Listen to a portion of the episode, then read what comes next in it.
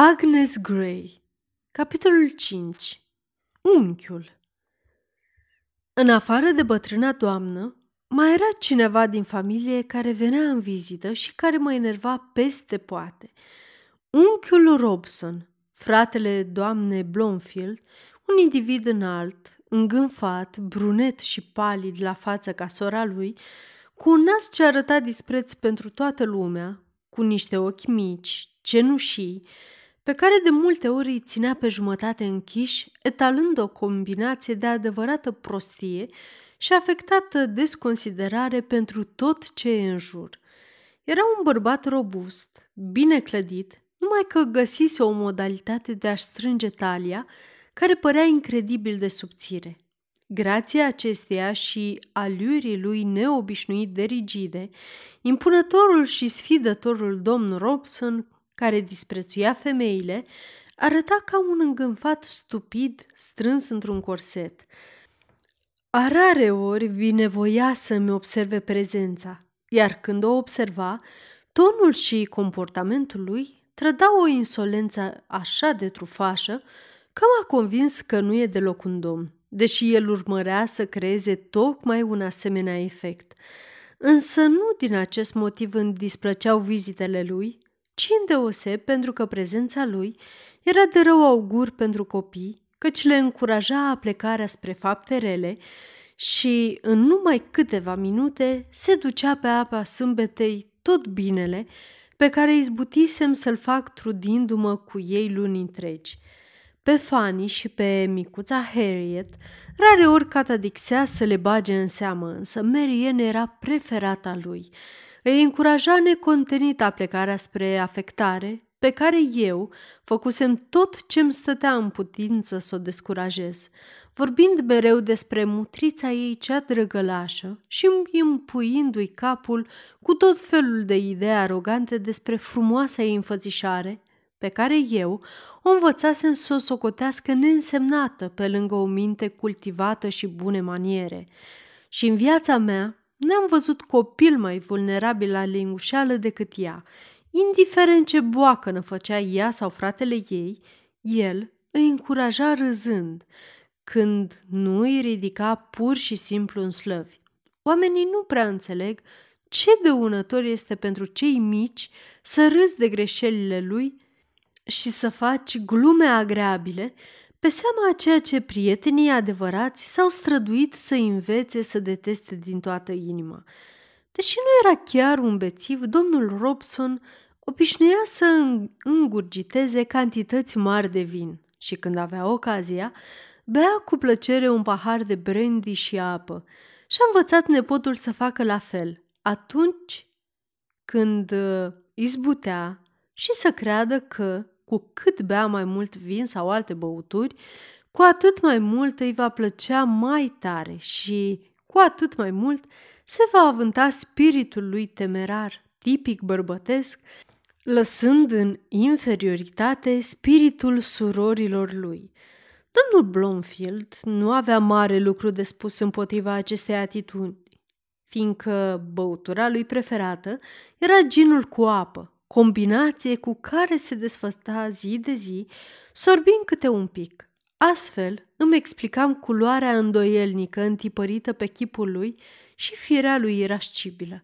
Domnul Robson încuraja și obiceiurile lui Tom de a pedepsi necuvântătoarele atât în teorie cât și în practică.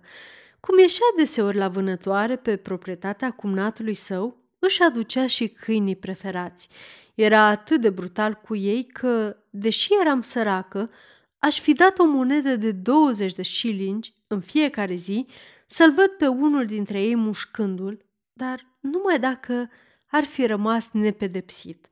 Uneori, când era bine dispus, pleca în căutare de cuiburi de păsări cu copiii, ceea ce mă scotea din fire peste poate, fiindcă îmi plăcea să cred că reușisem, măcar în parte, în strădania în perseverentă, să-i conving cât de dăunător este acest mod de a-ți petrece timpul.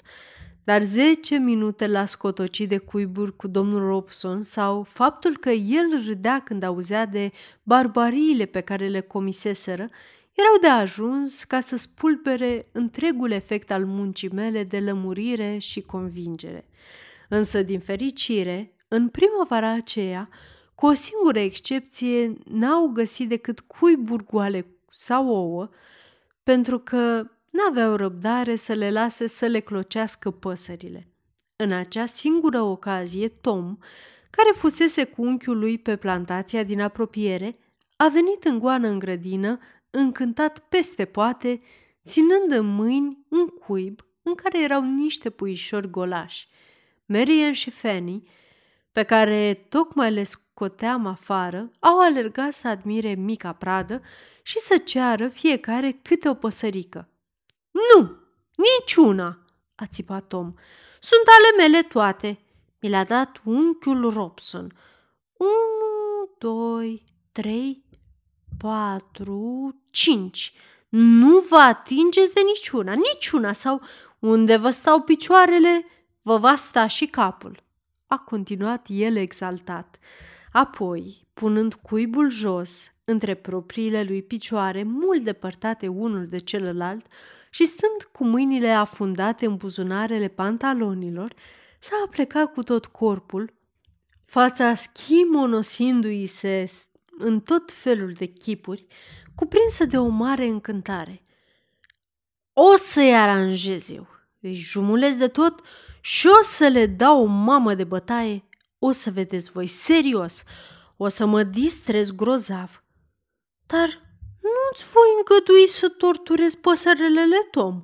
Ori le ucizi pe dată, ori le duci înapoi de unde le-ai luat, astfel încât păsările mature să le hrănească mai departe. Dar nu știți de unde le-am luat, domnișoară. Numai eu și unchiul Rob să știm. Dacă nu-mi spui, le voi ucide chiar eu, oricât de mult mi-ar displăcea. Nu o să îndrăzniți, să nu cumva să îndrăzniți. Știți că mami, tati și unchiul Robson s-ar înfuria. Ha, ha, ha, ha, v-am prins, domnișoară.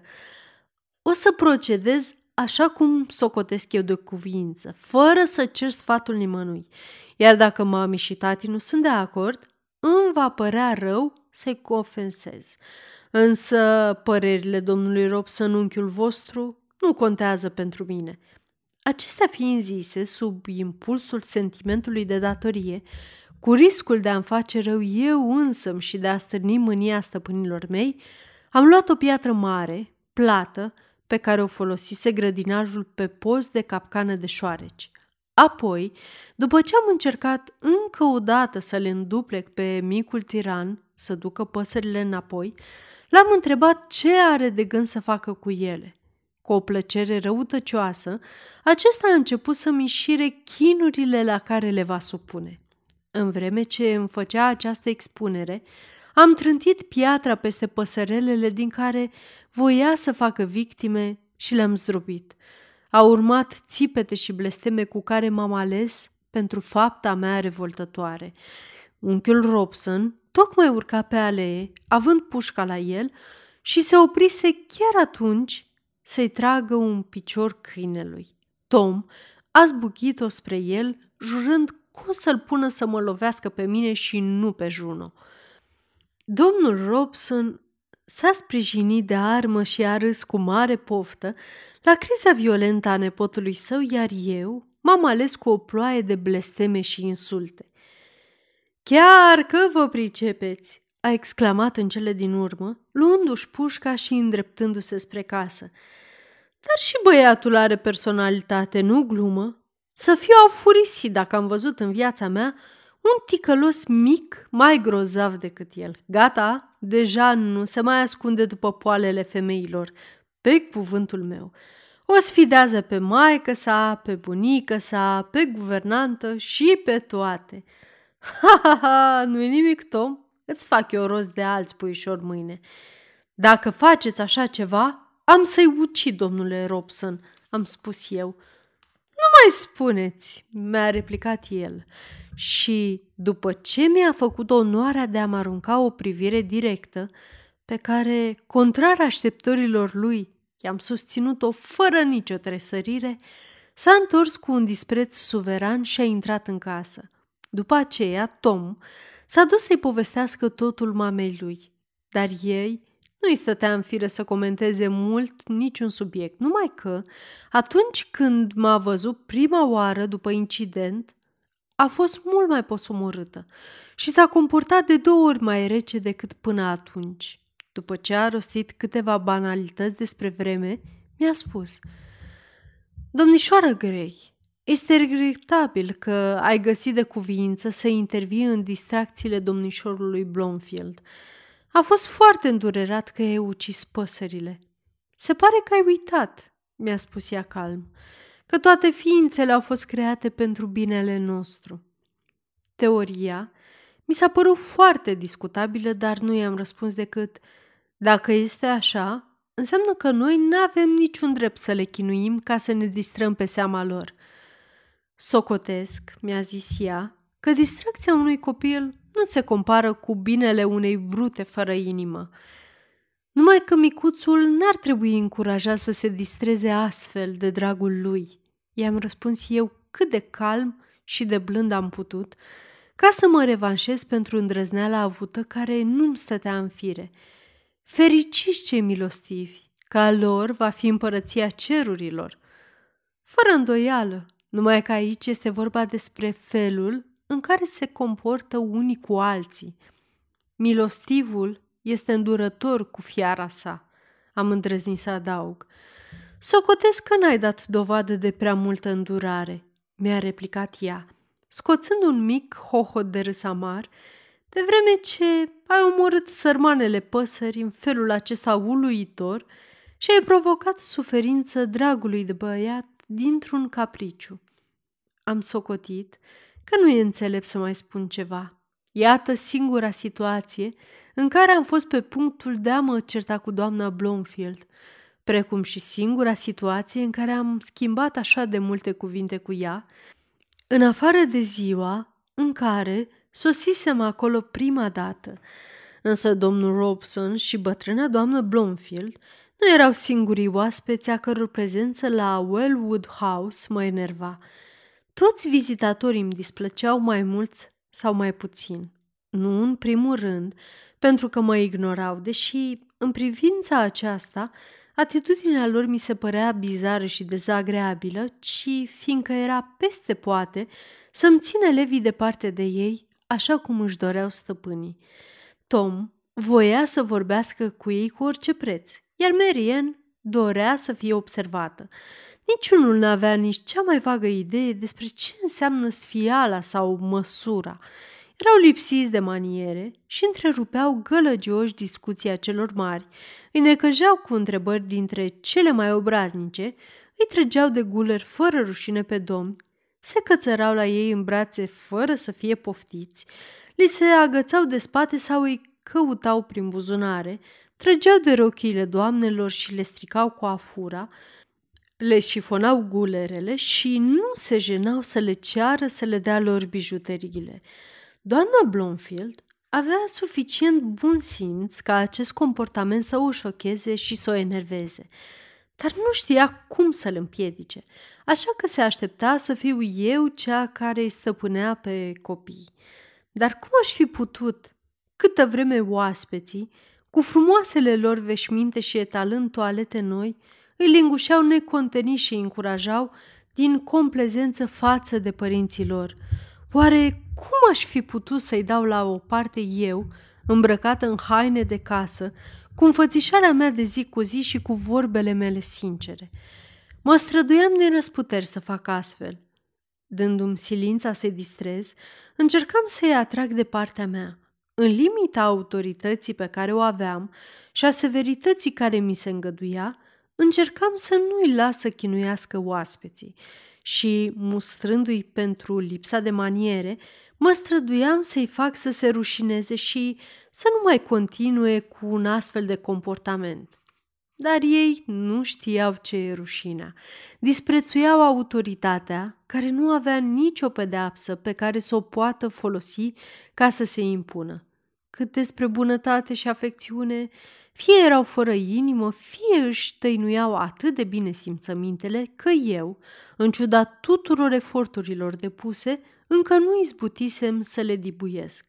Însă în această privință strădania mea avea să ia sfârșit în curând, mai curând decât m-aș fi așteptat sau mi-aș fi dorit.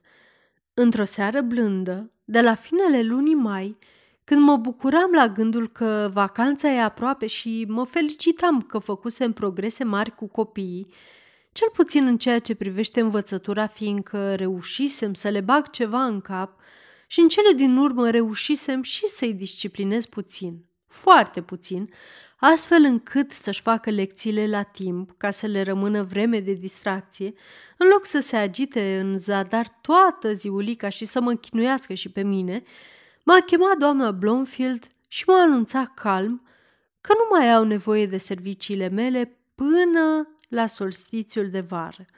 Mi-a spus că dădusem dovadă de lipsă de caracter și de un comportament de netolerat că micuții făcuseră atât de puține progrese de la venirea mea, că ea și domnul Blomfield simțeau că este de datoria lor să caute alt mijloc de instruire a copiilor, că, deși erau mai pricepuți decât majoritatea copiilor de aceeași vârstă, micuților erau fără îndoială în urmă la învățătură, că la bunele maniere lăsau de dori și că firea le era neșlefuită – și toate acestea, socotea ea, era din lipsa de fermitate și vrednicie stăruitoare de care mă făcusem vinovată.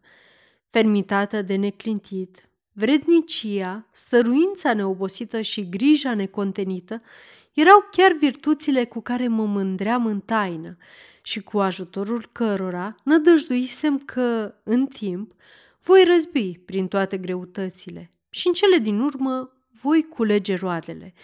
Am vrut să spun ceva prin care să mă justific, dar când am încercat să vorbesc, am simțit că îmi tremură glasul și în loc să-mi arăt emoția sau să văd cum îmi curg lacrimile pe care le simțeam deja, am ales să păstrez tăcerea și să suport totul, asemenea unui condamnat care se osândește singur – Așa că am fost concediată și m-am gândit la cei de acasă, dar vai, ce vor crede despre mine? După ce mă lăudasem atât, se vedea că nu sunt în stare să-mi păstrez slujba nici măcar un an, nici ca guvernantă a trei copii mici, despre a căror mamă chiar mătușa mea spusese că este o femeie foarte amabilă. Calitățile mele fuseseră cântărite și considerate precare, deși n-aveam cum să sper că mă vor pune la încercare încă o dată. Iată un gând deloc liniștitor.